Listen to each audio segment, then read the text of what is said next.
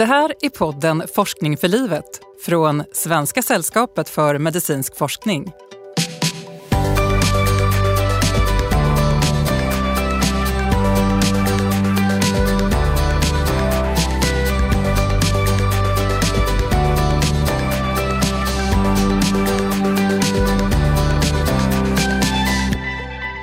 Varje år skänker privatpersoner gåvor för miljarder.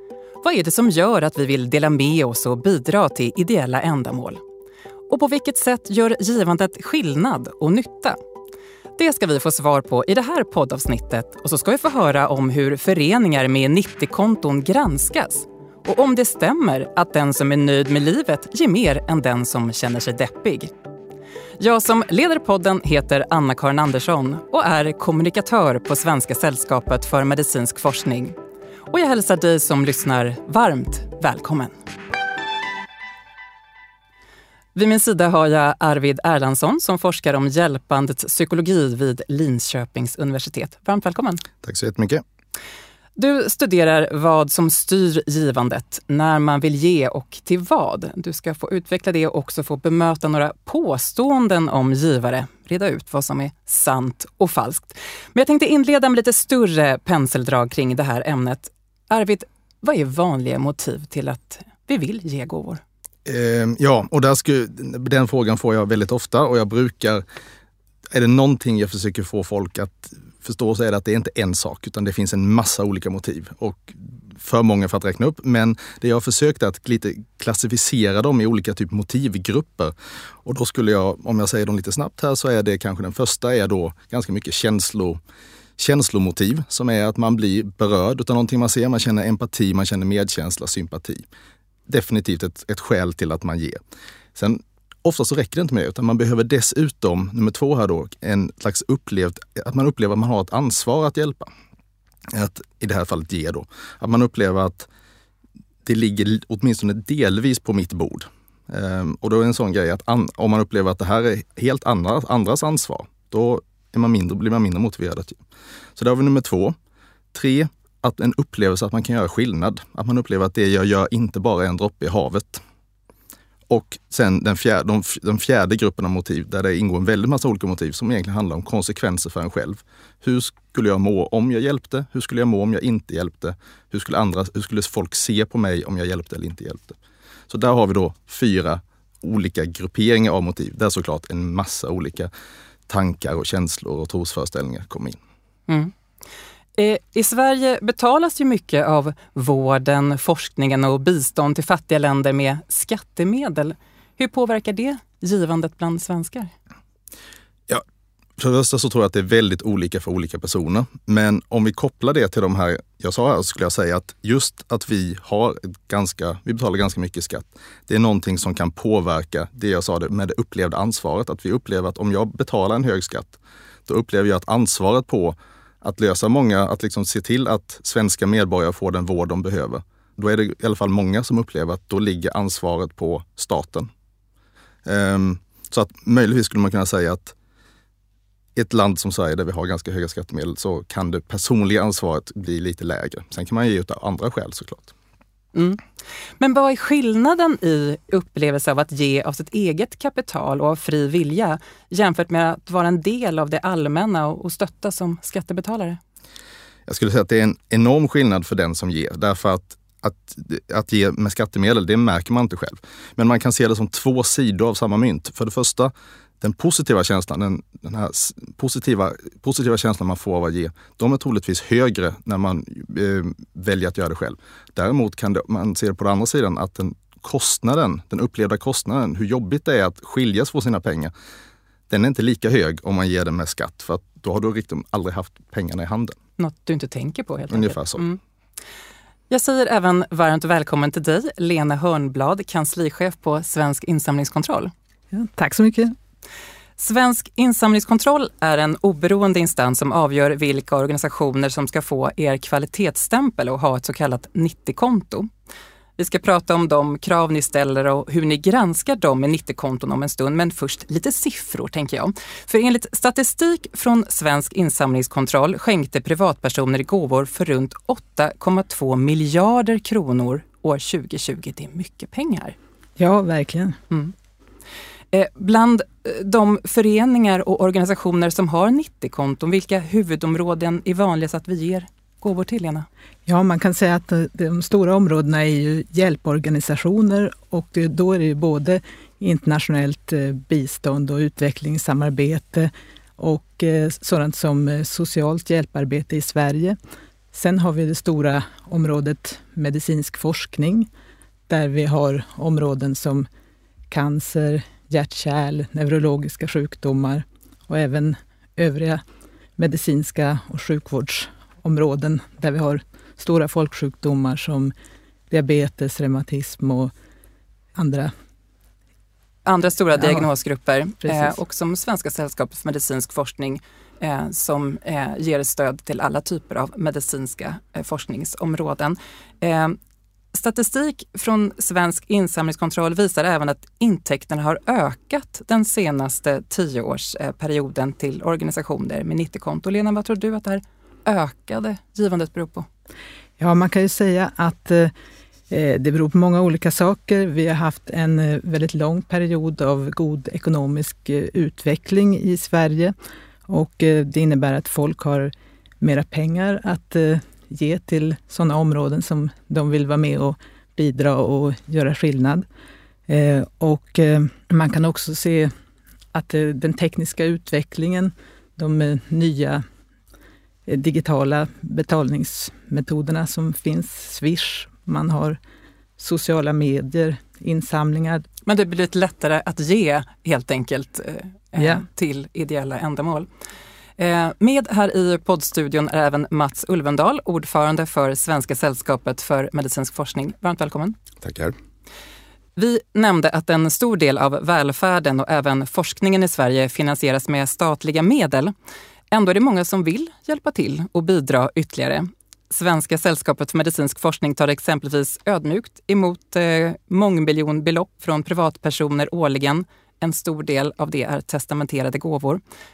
Mats Ulvendal, vad tror du är drivkraften och viljan bakom gåvor till just Svenska sällskapet för medicinsk forskning?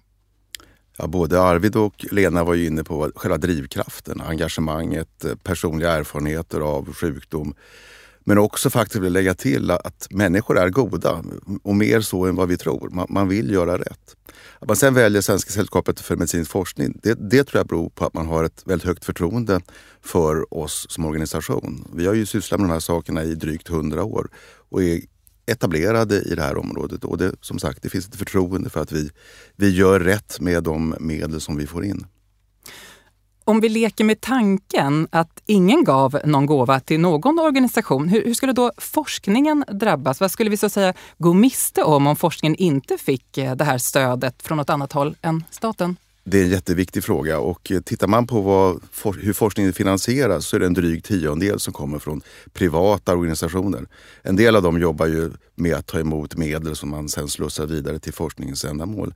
Så skulle det försvinna så skulle ett väldigt viktigt komplement till den statliga finansieringen försvinna och en hel del forskning skulle inte kunna initieras eller drivas. Eh, svenskar ger för miljarder, eh, nämnde jag. SSMF tar emot gåvor för miljoner. Det är stora belopp och kanske lätt att tänka att det där lilla bidraget inte märks och gör skillnad. Eh, hur kan till exempel mina 500 kronor som jag ger till Svenska sällskapet för medicinsk forskning få någon betydelse, Mats? Alla gåvor har betydelse och jag tror att man gör ett misstag om man tänker sig att en, en viss summa leder till ett speciellt resultat. Man kan inte köpa forskningsresultat. Det man gör med, med vare sig det är en liten eller en stor gåva, det är att man skapar förutsättningar för att det ska komma resultat från forskningen. Och det är viktigt oavsett storleken. Vilka är det då som bidrar till det här värdefulla stödet till forskningen och till hjälporganisationer? Ja, vad kännetecknar en givare? Det är dags för... Sant eller falskt? Mm, Arvid Erlandsson, forskare inom hjälpandets psykologi. Jag vänder mig nu till dig. Du ska få bemöta några påståenden om givare och din uppgift blir att svara på om det är sant eller falskt. Är du med? Jag ska göra mitt bästa. Kvinnor ger i högre grad än män, sant eller falskt? Ja, typ. Åtminstone oftare. De som har det gott ställt ekonomiskt skänker mer än en medelsvensson. Ja, den, svaret på den frågan beror på om vi pratar om belopp, eh, hur, liksom hur många kronor, eller om vi pratar om hur stor procent av den tillgängliga budgeten eller så mycket pengar man har. För de som har mer pengar, de kan också, de har råd att ge bort en större summa. Den som är nöjd med livet ger mer än den som är deppig. Sant eller falskt?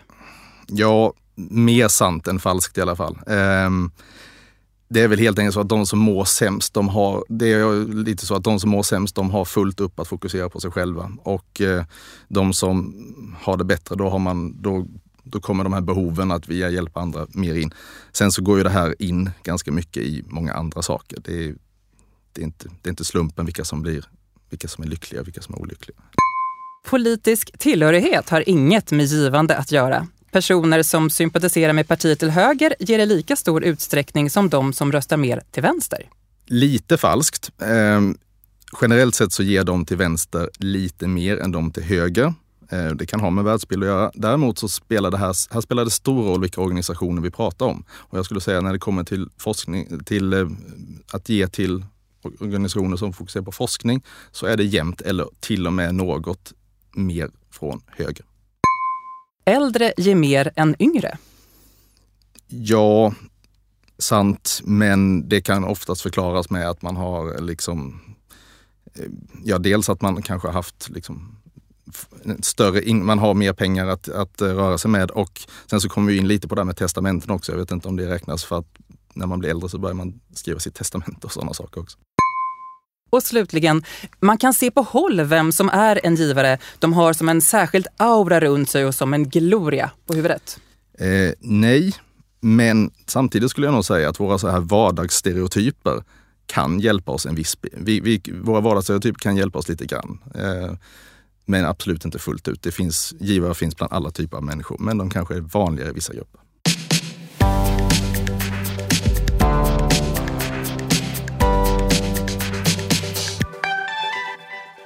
Men det där om auran och glorian på huvudet, om det skulle stämma det påståendet så skulle många i Sverige gå runt och vara änglalika.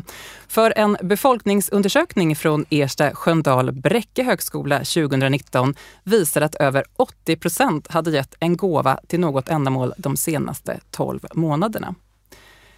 Det ska ju kännas bra att ge en gåva. Man vill att den ska användas på rätt sätt och vi ska prata om förtroendets betydelse för givandet nu. Arvid, vi är alltid känsliga för att bli lurade, men du menar att vi är extra känsliga för det när det kommer till givande. Varför då? Jo, eh, det är så att vi som människor vi är väldigt, väldigt känsliga för eh, det här att liksom känna att någonting som ska hjälpa oss eller göra det bättre för oss, någonting eh, så, när det inte gör det, eller till och med när det gör det sämre. Man kan likna det kanske med att vissa är motståndare till liksom coronavaccinet. För att jag hörde det när jag själv var vaccinerad med att det var någon som sa, att det, det ger ju inte 100% effektivitet. Det är ju för dåligt. Och så då kan det vara något att det inte ger 100 Det är ett argument för att det lite sviker mig. Och på samma sätt att det kan i vissa fall ge lättare biverkningar. Eh, så att på samma sätt så kan det vara med en organisation att om jag ger till organisationen och det försvinner någonting på vägen. Många, jag ska inte säga alla, men vissa människor tycker bara att bara det är att inte 100 procent av det jag ger går, går fram till de ändamål de ska. Det är lite, ja, ska man säga, det är avmotiverande. Ehm, och ännu värre såklart om det skulle vara så att någon skor sig på det man ger. Så att såna, när sånt händer, det händer väldigt sällan och man ska betona att det är väldigt mycket av det som det mesta når fram, det mesta det gör nytta. Men det räcker med några få saker, så i folks huvuden så räcker det för att liksom trumfa över eh, alltid positiva. Lena Hörnblad eh, på Svensk insamlingskontroll. Ni hjälper till för att skapa ett tryggt givande genom att granska insamlingsorganisationer och ideella föreningar. Svenska sällskapet för medicinsk forskning är en av dem som ni granskar.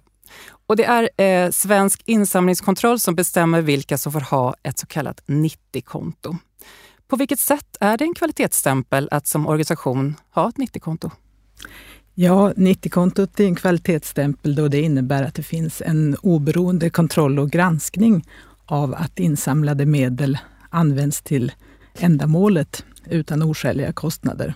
Och vilka krav ställs på organisationer som har ett 90-konto? Eh, det är ju den löpande kontrollen att man anmäler till oss vilka personer som jobbar, sitter i styrelsen. Och sen så är det den här årliga ekonomiska granskningen. De kommer in med det så kallade rapportpaketet som består av årsredovisning, revisionsberättelse och eh, den här rapporteringen av hur man har använt de insamlade medlen. Hur mycket som har gått till det ändamål som man ska främja och hur mycket som går till insamlings och administrationskostnader.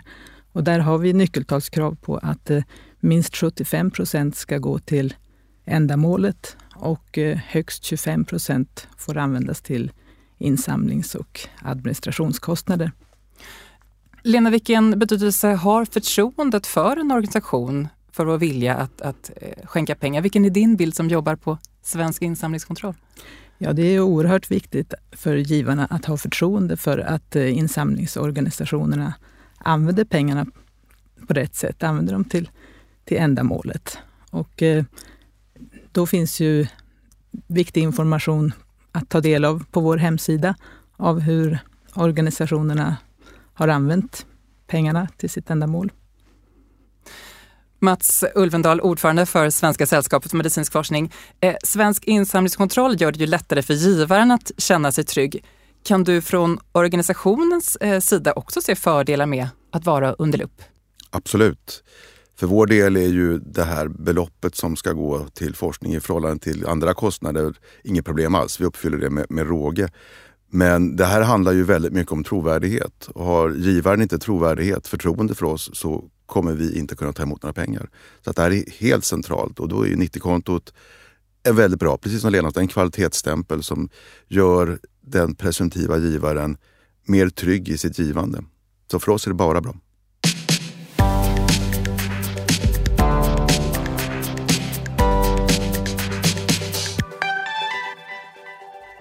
Vi har pratat om vad som kännetecknar en givare, men vad påverkar viljan att hjälpa till och bidra till ideella ändamål? Arvid Erlandsson, eh, du som studerar givarbeteende. När det gäller medicinsk forskning, vad är vanliga skäl till att man stödjer just det? Um där skulle jag vilja, Mats var inne på det tidigare, men att när det kommer just till att vilja ge till medicinsk forskning så är det, skulle jag säga att det absolut vanligaste är att man har någon personlig erfarenhet, man har någon bekant eller någon familjemedlem som har lidit av en specifik sjukdom. Och därför är ju till exempel att ge till cancerforskning eller hjärt-kärlsjukdomar, det är väldigt populärt därför att det är många som har någon slags erfarenhet av det. Eh, sen skulle man väl, kan man ju fortfarande, det finns ju även olika typer att, att ge till medicinsk forskning, det är ganska långsiktigt. Om vi då tar det kortsiktiga, fast inom samma fält, så skulle det kanske vara att ge så här, min stora dag eller något i den stilen. Att man ger en upplevelse till ett barn som är sjukt här och nu. Att man hjälper barn som är sjuka här och nu snarare än barn som kommer vara sjuka i framtiden. Och inte bara barn då förvisso. Mm. Och den som ger en gåva till Svenska sällskapet för medicinsk forskning kan välja att öronmärka sitt bidrag till ett särskilt ändamål. Men många väljer att ge sitt stöd utan att ange forskningsinriktning. Eh, jag fick ett mejl från en av våra givare. Jag tänkte bara läsa några rader ur det mejlet för att lyfta hennes eh, resonemang. Så här skriver hon. Min bror gick bort för ett par år sedan och som enda syskon fick jag ärva honom. Jag hade det redan bra, kände att jag inte behövde pengarna och bestämde att arvet skulle gå till välgörande ändamål. Under ett par år pytsade jag ut ett par tusen till olika organisationer men så fick jag kännedom om Svenska sällskapet för medicinsk forskning och tyckte att det var idealiskt. Jag behövde inte längre välja mellan Alzheimer, cancer, diabetes utan andra med mer kunskap gör det åt mig. Det är roligt att pengarna kan göra nytta för unga forskare och deras arbete med sjukdomsbekämpning. Arvid, vad tänker du om, om det här, att man vill göra gott och bidra men utan att man brinner då för någon särskild sjukdomsproblematik? Alltså det jag tänker på först när jag läser det här, det är att det illustrerar just det att det finns väldigt många olika motiv till att vi ger. Eh, och det är ju lite av en utmaning för Svenska sällskapet för medicinsk forskning att inte fokusera på ett särskilt område. Det gör det till viss del svårare att förklara på vilket sätt en gåva till SSMF kan komma till nytta. Och ibland så vet man ju faktiskt inte ens det. Mats Ulvendal, sällskapets ordförande, på vilket sätt kan en gåva som inte öronmärkt för något särskilt ändamål, som i fallet då med kvinnan i det här mejlet, eh, hur kan en sån gåva få betydelse för henne eller för oss som sitter här i studion utan att vi kan utlova det eller ens ha en aning om det på förhand? Ja, alltså, vi vet ju egentligen ingenting om vilka behov vi kommer att ha i framtiden och det gäller både på individuell nivå och för samhället.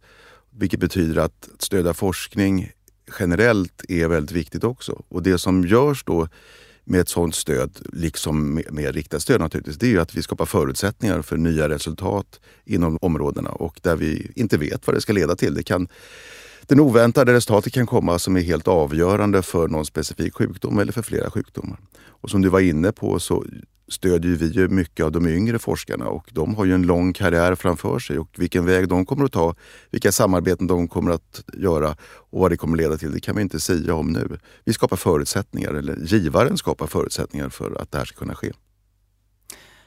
Det sägs att vi blir extra givmilda runt jul. Arvid, stämmer det? Även när det gäller gåvor så till ideella ändamål? Ja, det stämmer. Det, och det kan bero på flera saker. Det har blivit lite som en norm Eh, att man, man ger vid jul. eh, och det är nästan så att många som an, inte ger över tidigare året, eh, på andra tider av året, de ger vid jul därför att det är då man brukar göra det och sen så kan man avsluta året på liksom, att känna sig som en god människa. Och det, det här är ju, dels är det lite som att man blir påmind om att vara snäll. Man, det är som Karl-Bertil Jonssons julafton. Då blir man påmind om, att, eh, påmind om det och sen skulle jag säga att man kompensera lite sin konsumtionslust. För när man är ute och köper väldigt mycket julklappar så känner man sig, okej, okay, nu är jag inte jättemoralisk, men om jag då går hem och donerar lite pengar, då känns det okej okay igen. Mm. Eh, föräldrar brukar ju tuta i sina barn att det är lika roligt att ge som att få när ungarna blir hagalna efter paket och presenter. Vad ligger i det Arvid? Är det kul att ge? Ja, fast bara för att man säger det så blir det ju inte så. Utan, och det är nästan just det där att om det är någonting som forskningen visar att de gångerna vi mår bra av att ge, det är när det är helt frivilligt. Att någon ber oss att ge och att vi gör det. det då, då, är det då, är det, då är det det motvilliga givandet. Och det, det kan fortfarande göra nytta, men det är inte något som gör mig glad när någon säger åt mig hur jag ska göra. Men om jag gjort det av fri vilja, då, på vilket sätt blir jag boostad eh, av mitt givande? Ja, där, som jag nämnde tidigare, vi har det som kallas warm glow, så den här emotionella belöningen. Den kan man få även i det privata. Sen ska man ju inte glömma bort de sociala belöningarna. Ganska ofta så är det att man ger därför att om jag ger i ett publikt sammanhang, då verkar jag lite mer sympatisk. Jag kan till och med verka lite rik. Om jag ger en väldigt generös gåva, då kan jag signalera till andra människor att här är det en som både har hjärtat på det rätta stället och har lite resurser.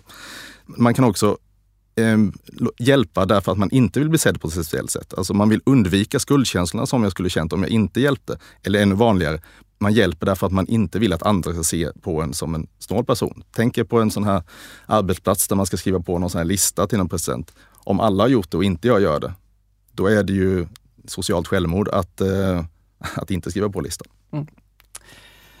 Ja, om vi nu pratar julgivmildhet och önskelister. Eh, vilka forskningsresultat skulle ni önska er om ert givande gick till medicinsk forskning? Och om nu bara då fantasin satte gränser. Lena, vilken medicinsk upptäckt skulle du vilja se? Ja, det är jättesvårt att välja när det är så många behjärtansvärda ändamål. Men jag tänker rent personligt att eh, cancer är ju en sjukdom som drabbar väldigt många och även har drabbat eh, folk i min närhet. Så att, eh, att hitta en lösning på cancerns gåta skulle jag önska mig. Mm. Arvid, vad drömmer du om att den medicinska forskningen ska hitta svar på? Mm. Jag är nog mer inne på så här infektionssjukdomar, för det är sjukdomar som inte är, kommer drabba mig eller någon jag känner, för att, eh, men det kommer drabba folk som lever på andra ställen av jorden och där är det generellt sett svårare att eh, hitta, liksom, hitta finansiärer så mm. att där tänker jag att då skulle jag fokusera på det. Och Mats, vad står överst på din önskelista över medicinska upptäckter?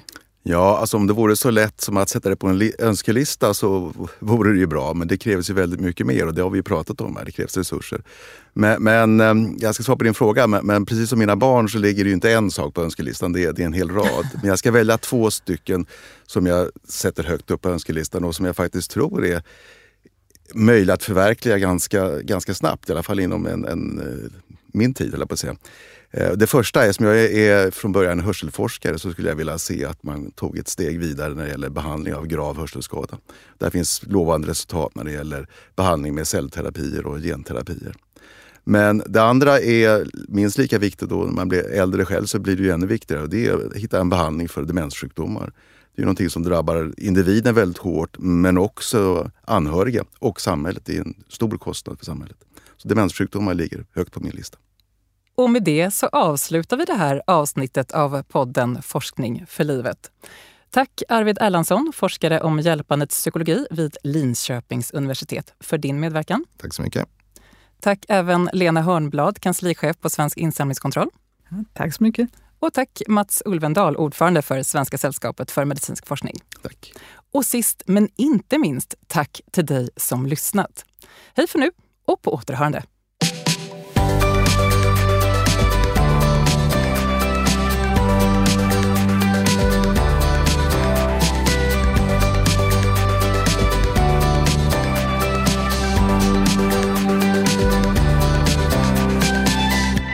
Det här programmet görs på Beppo. Beppo.